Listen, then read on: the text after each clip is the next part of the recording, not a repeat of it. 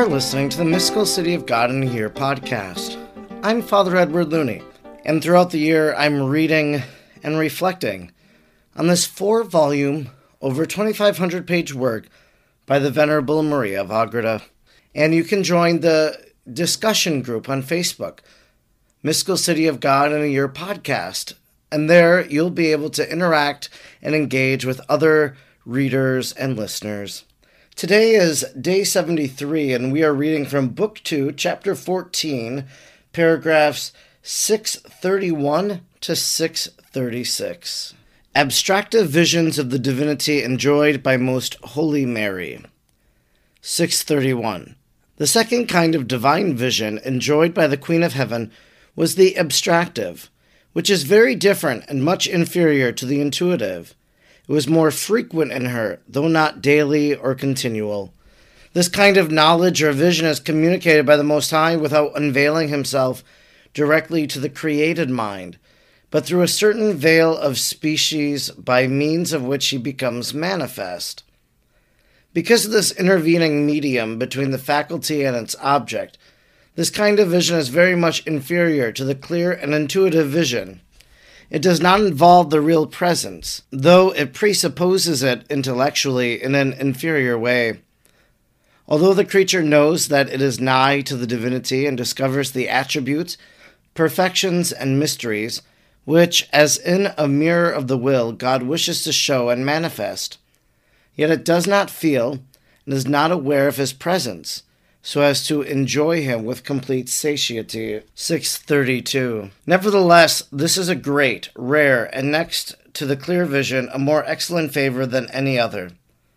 Although it does not require the light of glory, but only the light appropriate to the species themselves, and not even the ultimate disposition and purification proper to the light of glory, yet all the other preparations antecedent to the intuitive vision must go before it for by them the soul enters into the antechambers of the house of the eternal God and Lord. Psalm 45 5. The effects of this kind of vision are admirable. For besides the exalted state which it presupposes in the soul, and which raises it above itself, it inebriates the soul, Psalm 35 9, with an ineffable and an inexplicable delight and sweetness inflaming it with divine love, transforming it and causing a forgetfulness of and an aversion toward all earthliness and toward itself, so that already the soul does not any more live in itself, but in Christ, and Christ in it. Galatians 2:20. Besides all this, there remains after this vision in the soul a light, which, if not lost by negligence and carelessness, or by some sin, will always accompany it to the highest pinnacle of perfection, teaching it the most secure paths to eternity and resembling the perpetual fire of the sanctuary. Leviticus 6:12 or the beacon light of the citadel of God. Apocalypse 22:5. 633. These and other effects were caused in our sovereign queen by abstractive vision, and to such an eminent degree that I cannot give an explanation of my concept in words, but some idea will be obtained. If we consider the condition of the most pure soul, in which there was not least the hindrance either of lukewarmness, nor of the least defect, no indolence or forgetfulness, no negligence or ignorance, nor the least inattention, but in which, on the contrary, was the fullness of grace and the ardent of love, unfailing diligence, perpetual and unceasing praise of the Creator, the utmost solicitude and readiness to give Him glory, and a preparation which allowed the powerful hand of God to operate without opposition or hindrance whatever. She was favored with this kind of blessed vision in the first moment of her conception, as I have already related before and will relate afterwards many times in the course of her most holy life. Intellectual visions and revelations of the Most Holy Mary. 634. The third kind of divine visions and revelations enjoyed by the Most Holy Mary were the intellectual ones. Although abstractive visions or the visions of the divinity may be called intellectual visions, yet for two reasons I have mentioned them, and especially have placed them in a higher order. First, because the object of the abstractive visions is altogether supreme among intellectual things, whereas the range of these more ordinary intellectual visions extends to many various objects, since they include the material and the spiritual things and the entire field of intellectual truths and mysteries. The second reason is because the abstractive visions of the divine essence are brought about by the most exalted and supernaturally infused species or images of the being of God Whereas the common revelations and the intellectual visions take place in diverse ways, sometimes the intellectual images of the objects revealed are all infused. At other times, not necessarily all the subject matter of the revelations is infused, because then the same species or images, which our imagination or fantasy, already possesses, are sufficient for the revelation. For the understanding endowed with the new light and a supernatural power can apprehend the mysteries of God from imaginary images, as happened with Joseph in Egypt, Genesis 40 to 41, and with Daniel in Babylon, Daniel 124. This kind of revelation was given to David, and next to the knowledge of the essence of deity, it is the most noble and secure. For neither the demons nor the angels can infuse this supernatural light into the understanding, since they can only cause images and fantasies in the imagination. 6:35.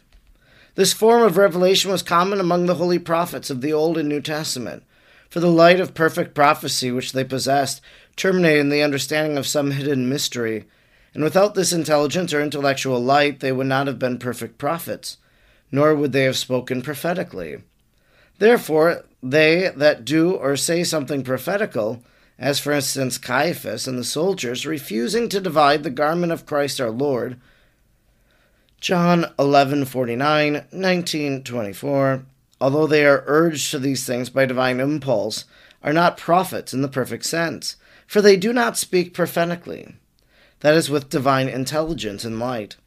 It is even true that the holy prophets, who are prophets in the real sense, and who call themselves seers on account of the interior light by which they see secret things, can perform some prophetic actions without knowing all the mysteries included therein, or even without knowing any of the mysteries. But in such cases, they are not to be called prophets in the same sense as when they prophesy with a supernatural understanding of things. This kind of revelation is of many different grades, which cannot here be explained. And although the Lord can communicate it irrespective of charity, of grace, and virtue, yet ordinarily it is accompanied by them, as in the prophets, apostles, and the just. And this happens both when he manifests his secrets to them as friends, and also when the intellectual visions or revelations are given for the advantage and greater advancement of those who receive them. As I have said above, number 616. Therefore, these revelations demand a very excellent predisposition in those souls who are to be raised in them, and ordinarily God does not communicate them except when the soul is in the state of quiet and peace, withdrawn from the earthly things and well ordered in its faculties for the workings of the divine light. 636. In the Queen of Heaven, these intelligences or revelations were vastly different from those which are proper to the saints and prophets, for her Highness enjoyed them continually, both in habit and in act, whenever she was not enjoying other more exalted visions of the divinity.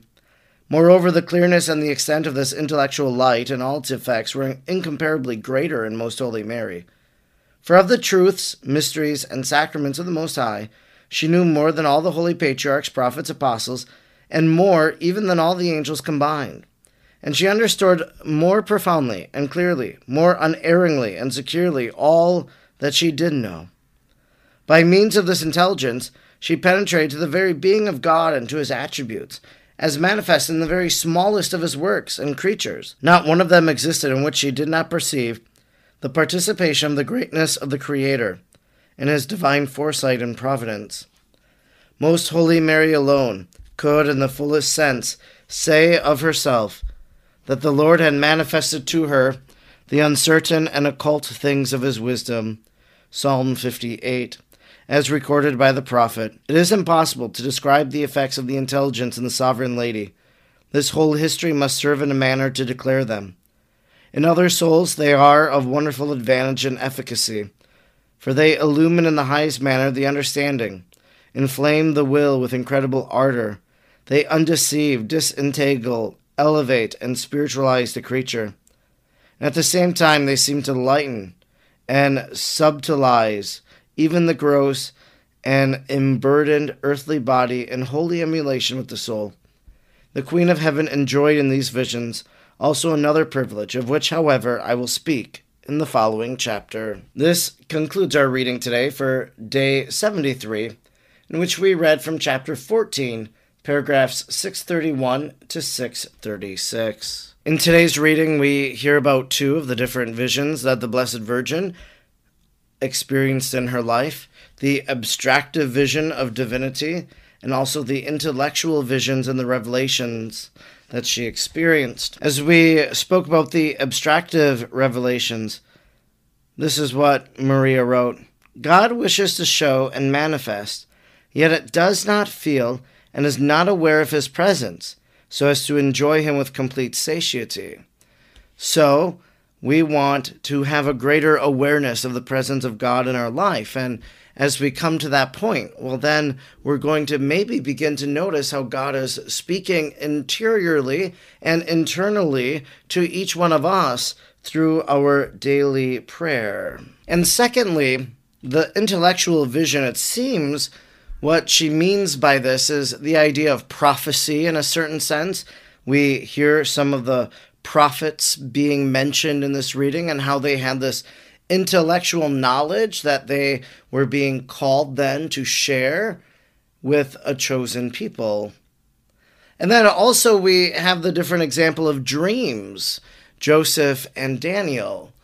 Joseph of the Old Testament. And so, this way, God speaks to us as well through the dreams that we might have we realize that God wants to impart knowledge to us.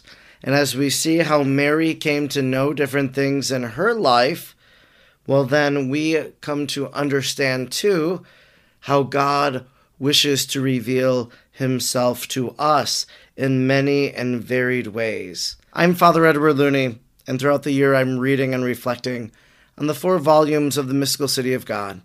I'm honored that you joined me today and I hope that you'll join me again tomorrow. May God bless you, and Mary pray for you.